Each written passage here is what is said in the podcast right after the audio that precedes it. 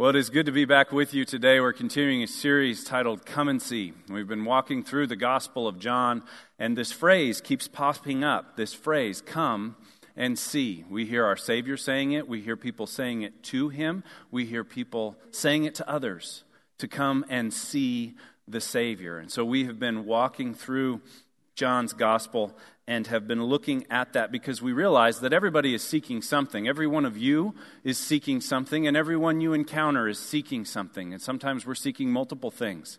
And sometimes we're not quite sure what we're seeking. Other times we know exactly what we're after. And we find over and over in the Gospel of John an invitation an invitation to come and to see. It's an invitation to us, and it's an invitation that we can then extend to others as well to come and see. And so last week we looked at the story of a man born blind in John chapter 9, someone who literally could not see. He was physically blind, he was physically incapable of sight. But parallel to him, parallel to his physical blindness, we encountered the spiritual blindness of the Pharisees and the scribes and the religious leaders who refused to see spiritually, to refuse to see the Messiah, the chosen one of Israel that was there in their midst. And we made application to that in sort of an analogy that several people have commented on uh, to me uh, this difference between being a hummingbird and a vulture, right? That hummingbirds look for the best, they draw out the sweet things, they spend their time floating around with the flowers. And we can all think of a hummingbird or two in our lives. But there's also vultures, aren't there? And vultures fly high and they have very good eyesight and they can find anything that is dead and nasty and disgusting and they can go bury their heads in it. And so the question was, which do you want to be? Do you want to, to find the best and draw the best out of others and out of various situations that we encounter in life? Or do you want to just kind of dig in on what's not right, what's not good? And there was this interplay between physical and spiritual blindness. And, and what you look for, you will find, was our bottom line. That if you look for the best, if you look for reasons to have faith, if you look for reasons to believe that Jesus is the Son of God, that there is victory in His name, then you will find them. And if you look for reasons to believe that it's not true, you can find those too. That's where faith comes in. That's where the choice to believe. In this chapter that we're going to look at today, and the story that we're going to look at today, belief plays a central role. And so it's almost as if it just set itself up perfectly. We're going to fast forward uh, past chapter 10 into chapter 11 and spend our time in John chapter 11 today. And our message today is titled, Letting Jesus Come and See Your Mess. Letting Jesus come and see your mess.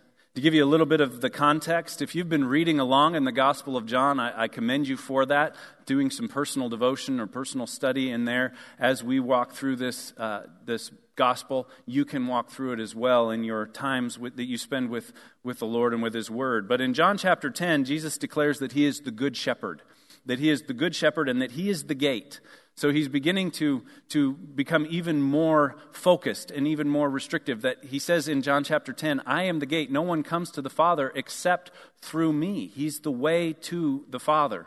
And he is the good shepherd, forecasting or foreshadowing that he will lay down his life for the sheep He contrasts the enemy who comes to lie and steal and destroy with the good shepherd who comes and lays down his life to give us the abundant life, the rich and satisfying life that he died for us to have. And so that kind of catches us up into John chapter 11 because the unbelief of some in John chapter 10 leads to the belief of many as Jesus declares who he is and what he has come to do. In John chapter 11, we find the, the last and the, the final, the seventh miracle that John records in his gospel. John's gospel is set up and structured uh, very intentionally, and there are seven miracles, seven being the number of perfection in the Hebrew culture, that there are seven miracles. This is the last of those seven miracles that we're going to look at today. It's the final miracle in the Gospel of John, not the final miracle in all the Gospels if you put them all next to each other, but in John's Gospel, as he presents the case that Jesus is the Messiah, this is the last and final. And it's interesting that it deals with the subject of death. It deals with the resurrection of the dead. And so it's interesting to me that the final miracle that John chooses to record is the miracle that shows that Jesus has power even over death. Because as Paul said in 1 Corinthians 15 19, you don't need to turn there, it's on the screen behind me, that death is the final enemy. And he says it this way He says, If in this life only we have hope in Christ, we are of all men most miserable. You see, if Jesus can do everything just in this life, but has no power over death, has no power to raise the dead, has no power to bring resurrection life where there is only death and darkness, then, then our hope comes to an end.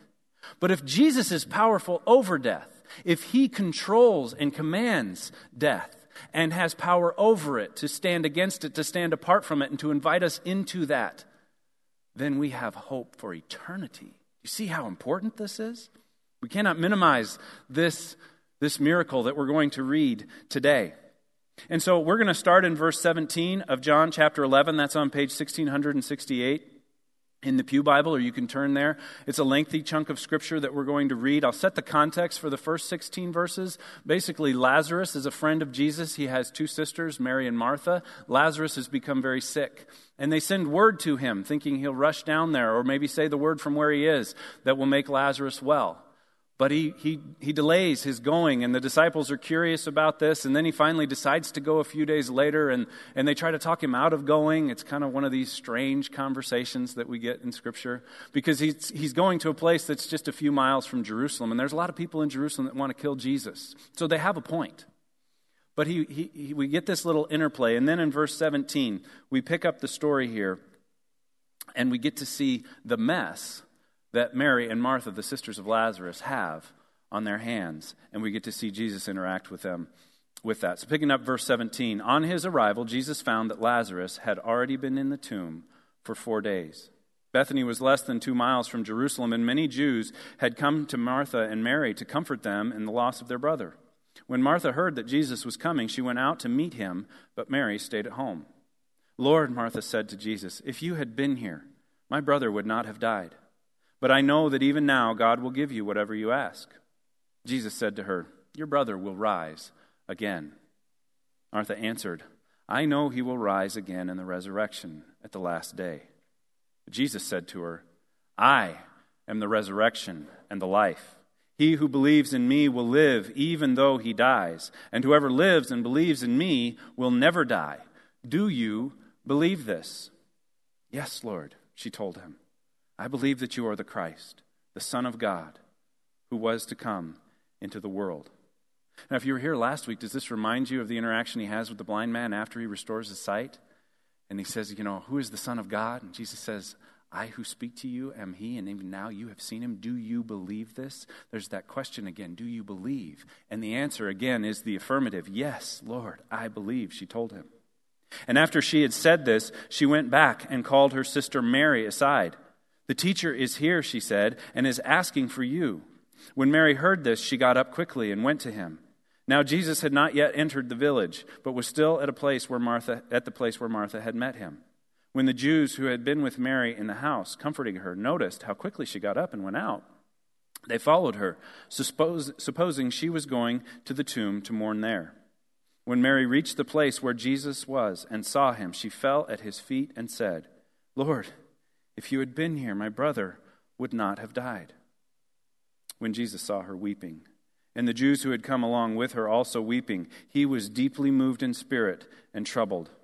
Where have you laid him? He asked. Come and see, Lord, they replied. And Jesus wept. Then the Jews said, See how he loved him? But some of them said, Could not he who opened the eyes of the blind man have kept this man from dying? There's hummingbirds and vultures all the time, aren't there? Jesus, once more deeply moved, came to the tomb.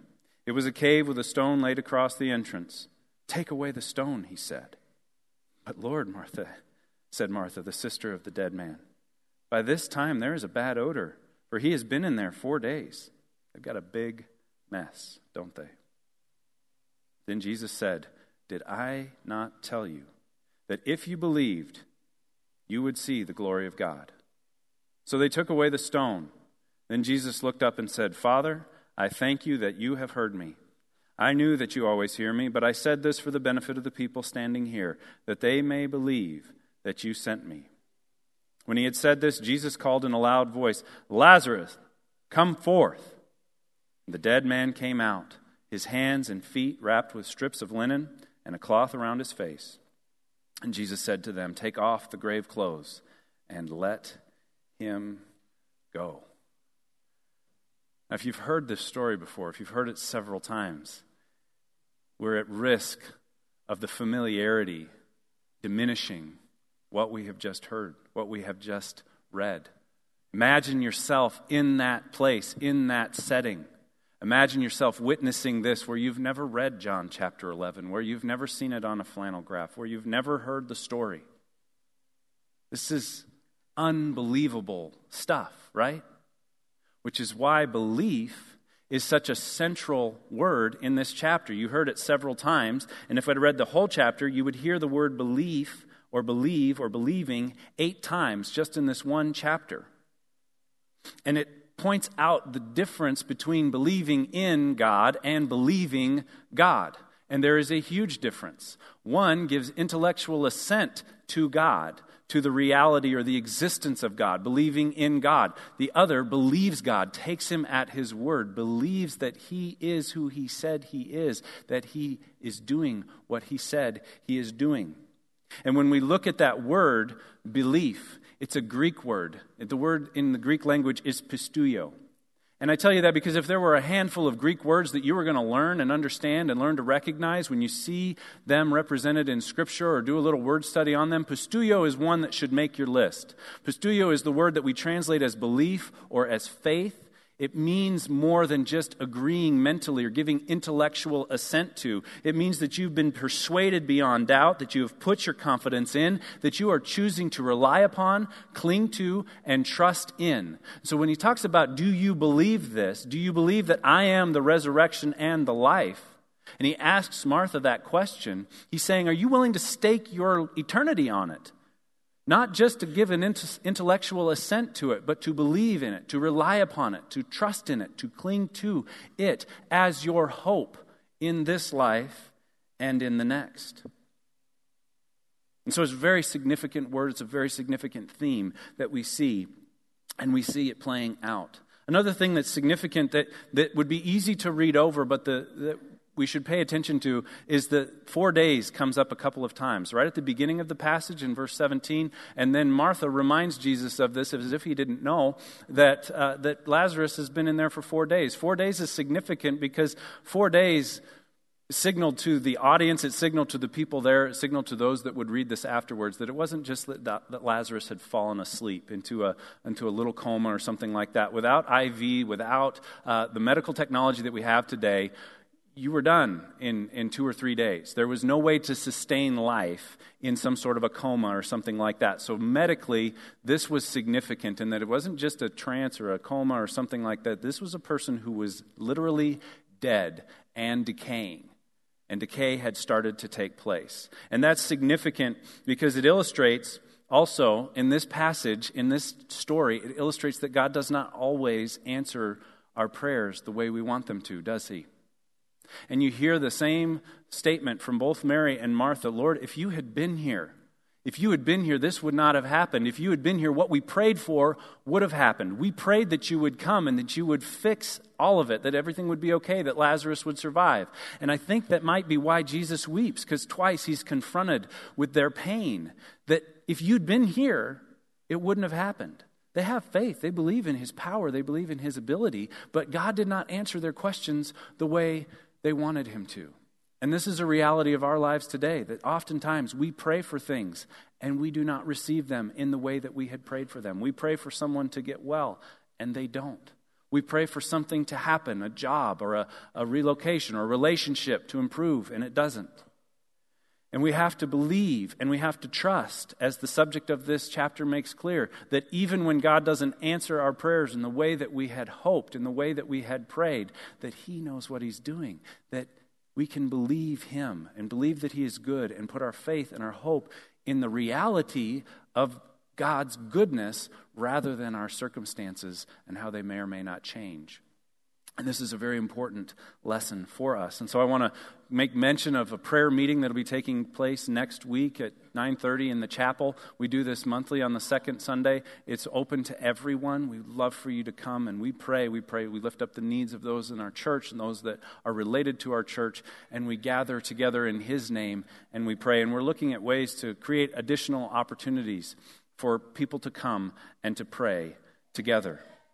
I also want to mention real quickly there's, there's a conversation with Pastor Mark in your bulletin, and it's coming up in two weeks, Sunday night on October 21st at 6:30 down in the youth center. We'd love for you to come. We checked the schedule. The Vikings play early that day, so you really don't have anything else to do, and uh, it's going to be a wonderful time. I want to share some things that uh, the LBA and I have been working on, and and and really creating some language and, and some priorities and some goals and some mission and vision for where we see this church going into the future. And I want you to come and I want you to hear it. And I want you to have questions answered, and then if you have other questions too, uh, we can answer those as well. So that's coming up in a couple of weeks down in the youth center. Make sure it's on your calendar. We'd love to see you down there. I also want to point out uh, a couple of verses here and look into them a little bit more closely. In verse 25 through 27 is really key interchange that takes place between Jesus and Martha. And it's where he declares that he is the resurrection and the life. And if you read the verses just before that, you see that Martha's saying, Yes, I believe that the resurrection will take place. I believe that Lazarus will be resurrected at some point in the future. And Jesus says to her in verse 25, I am the resurrection and the life. He who believes in me will live even though he dies, and whoever lives and believes in me will never die. Do you believe this. He's given her an opportunity to believe right now, as he has declared, that if you believe, you will live and not die. And she's giving, giving her the opportunity, and she responds in the affirmative Yes, Lord. I believe that you are the Christ, the Son of God, who was to come into the world. And it's interesting, he says, I am. Not I will be, I am. I am in is this language that God gives to himself clear back with Moses at the burning bush. I am that I am. I am eternal. I was, I am, and I am to come. And when he does that, he says, No, you don't have to just wait for the resurrection at some point in the future. The resurrection is here. The kingdom is here. The kingdom is now. I who stand before you am the resurrection and the life. And this is good news because it means that, that, that the hope is not just there and then the hope is here and now. The hope that we have in Jesus is here and now. He comes to us, and when He comes to us, and when He walks into the room and He walks into our situation, and He walks into the mess that we've made of our lives, or the mess that life has handed us, He comes in as the resurrection and the life in that moment, not just in some future moment, but He brings resurrection power into everything that He does. And so the good news is you don't have to wait until you die to start eternal life. Now, it sounds pretty obvious, right? Like eternal life isn't something that happens after you die. But I, I, interact with a lot of believers, and I interact with a lot of people who are kind of like, I just can't wait until this life is over so I can start my eternal life. And I don't see that in here. I see the good news that, that we initiate eternal life when Jesus Christ comes into our lives and he changes our eternal destiny. I'm not planning on dying. I don't know about the rest of you, but I believe that the good news is that I will never die. My body will fall asleep, but my spirit is eternal because Jesus has intersected my spirit. And he has come with the resurrection and the life into my life, and I'm not planning on checking out. And you shouldn't either, because you don't have to die to start your eternal life. You don't have to wait until you die to start living forever. The new life has begun? Do you live like an eternal being today? Do you live like you're going to live forever? Another passage that I think is really significant and it fits with our theme, but I want to look at it even if it didn't, is verse 34 and 35 in this, this last little interchange between Jesus and, and Mary. She's just told him once again, if you'd been here, this wouldn't have happened. And that's when we're told that he was deeply moved in spirit and troubled. And he asked the question, Where have you laid him? Come and see, Lord. They replied. And Jesus wept. Now, I believe anytime Jesus asks a question, it's not because he doesn't know the answer. I believe Jesus knew exactly where he was, but he was giving them an opportunity to invite him to their mess. And that's why I've titled this message, Taking Jesus to See Your Mess. Sometimes we kind of want to keep our mess behind closed doors, don't we? And, and in our interactions with others, sometimes we want to we want to you know deal with the surface level stuff, but we don't want to go deep. Let's keep it up here with news, weather, and sports, or yeah, you can pray for this relative, but I don't want to tell you what's really going on in my life. Jesus says, What's going on? Where is he? And they say, Come and see. And they take him. They take him to the place where he was, where Lazarus had been left. And, I, and, and we're told in verse 35, Jesus wept. And it's the shortest scripture in all the Bible. It's two words. So if you've really wanted to branch out and start memorizing scripture, John 11:35 is a great place to start. Jesus wept. You could you could memorize scripture today and you could remember that going forward. But it's significant that Jesus wept. It's significant because he weeps. He weeps as a human. He weeps as a man of sorrows, acquainted with grief. He weeps as a friend. He's, he weeps for Lazarus. He weeps for this this man that he had done life with, that he had grown close to, that he loved. And he weeps with Mary and Martha. He empathizes with them, he feels what they feel. He doesn't just pat them on the head and offer them some sympathy, he weeps with them. He chooses to feel what they feel. And it's interesting in, in, the Greek language, we're told that Jesus wept. The word wept there is, is a silent, a silent weeping with tears, contrasted by those who had come from Jerusalem to weep with Mary and Martha. Those were wailers. Those were people who were, who were coming to wail with someone, to weep loudly and to wail. And this was going on and going on and going on. And then Jesus contrasts that by weeping silently, weeping quietly with them. And when the command is given to roll away the stone, I just, this, this just makes me almost smile. Because she brings him to the mess. She brings Jesus to the mess. And he says, he's, he's about to do the miracle, right? He's about to do the miracle. And he says, Roll away the stone. And she says, But Lord, don't, don't do it.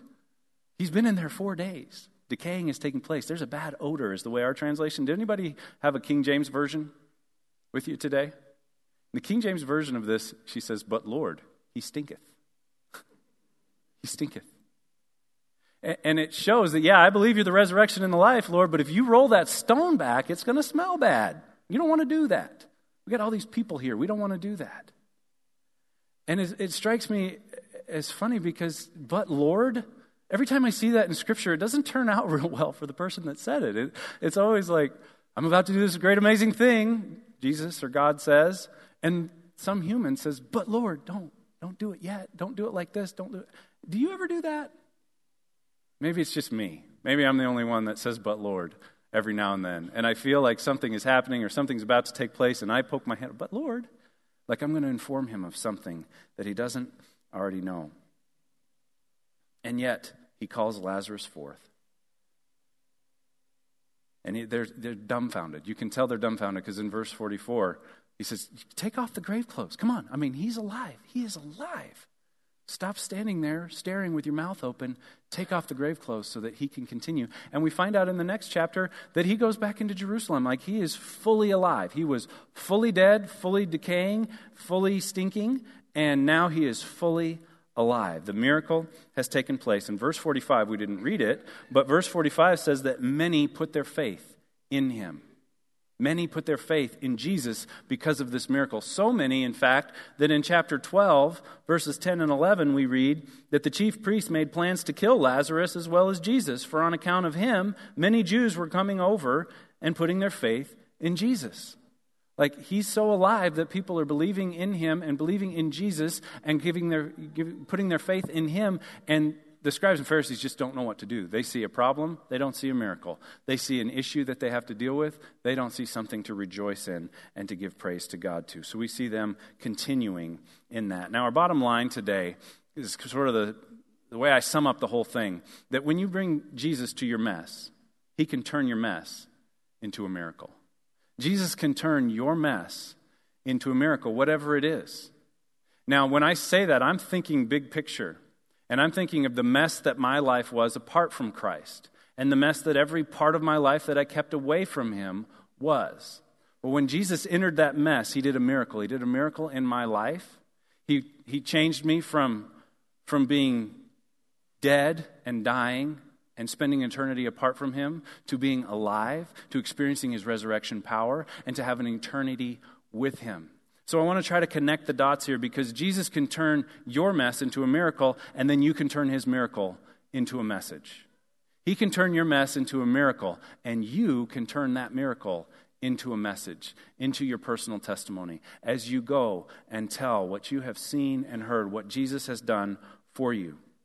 So, in connecting the dots with our personal salvation, knowing that many of you will hear this and will think about your salvation story. Some of you are here because you're curious, or you're even convinced that Jesus is the Christ, but you've never made a commitment. You've never invited the resurrection and the life to take up residence in your life, in your heart. And so, I want to connect the dots for you here just briefly. Before I do that, I want to make sure everybody relieves or understands, I believe that Lazarus was literally dead and Jesus literally raised him from the death. Every now and then, when you make parallels or analogies, people think, oh, so it was just a parable or it was just a, an, an analogy. No, there are spiritual implications to this that intersect our lives here and now, today. But this is an event that literally happened. And we, apart from Christ, before Christ enters the picture in our lives, we are spiritually dead and spiritually decaying. We have a mess. Paul says it this way in Ephesians 2:1, "As for you, you were dead in your transgressions and sins." Every single one of us at one time was or currently is dead in our sins and our trespasses, our transgressions. But, and here's the good news of the gospel Jesus can turn your mess into a miracle. So that's the first step. We have a mess. The second step is that Jesus calls us to come forth and raises us to life. So we were spiritually dead and decaying, and now we are brought to life, raised to life. Just like the song that we just sang, the resurrected King is resurrecting me. The resurrected King calls life into us and calls us into a relationship with him. Ephesians 2 4 through 5 says it this way But because of his great love for us, God, who is rich in mercy, made us alive with Christ, even when we were dead in transgressions. It is by grace you have been saved. So the biggest mess, the mess that deals with our eternal salvation, our eternal destiny, the biggest mess intersects with the biggest miracle that Jesus could have done on our behalf. He offers us eternal life, eternal salvation. He offers us a place at the table, a place in His eternal kingdom. This is good news. Every other mess that we deal with in life is secondary to this mess that Jesus has taken care of for us. That gives us hope.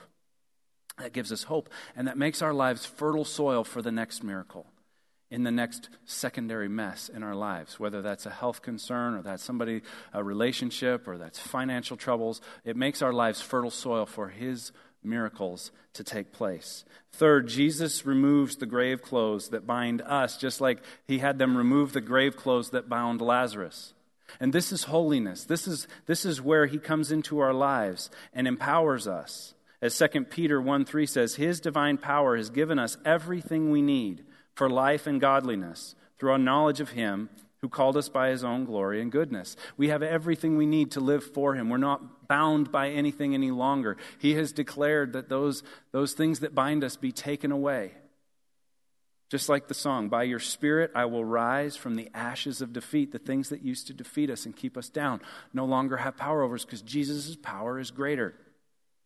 And therefore, we, in the fourth step, we join his redemption, redemptive mission, and others come to believe in him too. That's the message. So you have a mess, you have a miracle, you have the holiness of God come into our lives, and then you have a message. You have an opportunity to share. You have an opportunity to tell what has happened in your lives. At your name, I come alive to declare your victory, to declare it, to declare it to anyone who will listen.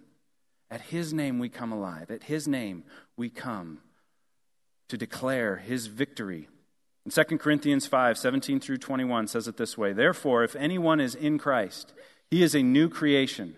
The old has gone, the new has come. All this is from God who reconciled us to himself through Christ and gave us the ministry of reconciliation. That God was reconciling the world to himself in Christ, not counting men's sins against them, and he has committed to us the message of reconciliation. We are therefore Christ's ambassadors. As though God were making his appeal through us, we implore you on Christ's behalf be reconciled to God. Gospel in a nutshell God made him who had no sin to be sin for us, so that in him we might become the righteousness of God. This is good news. This is good news. And the, the story that we've just read illustrates it beautifully, illustrates it in concrete language what happened in our hearts and in our lives spiritually if we are in Christ. And it tells us what's available to us if we are not. So if you're here today and you're curious, or you're even convinced that Jesus is who he said he is and he did what he said he would do, but you're not committed to him, you haven't invited him into your life, then today can be the day of your salvation, October 7th. 2018 can be the day that somebody steps into the kingdom of God and says, Jesus, here's my miracle. Come and, or here's my mess. Come and see my mess. Do a miracle within me. Bring me into your kingdom. Bring me into the family of God, into salvation, into eternal hope, into your presence forever.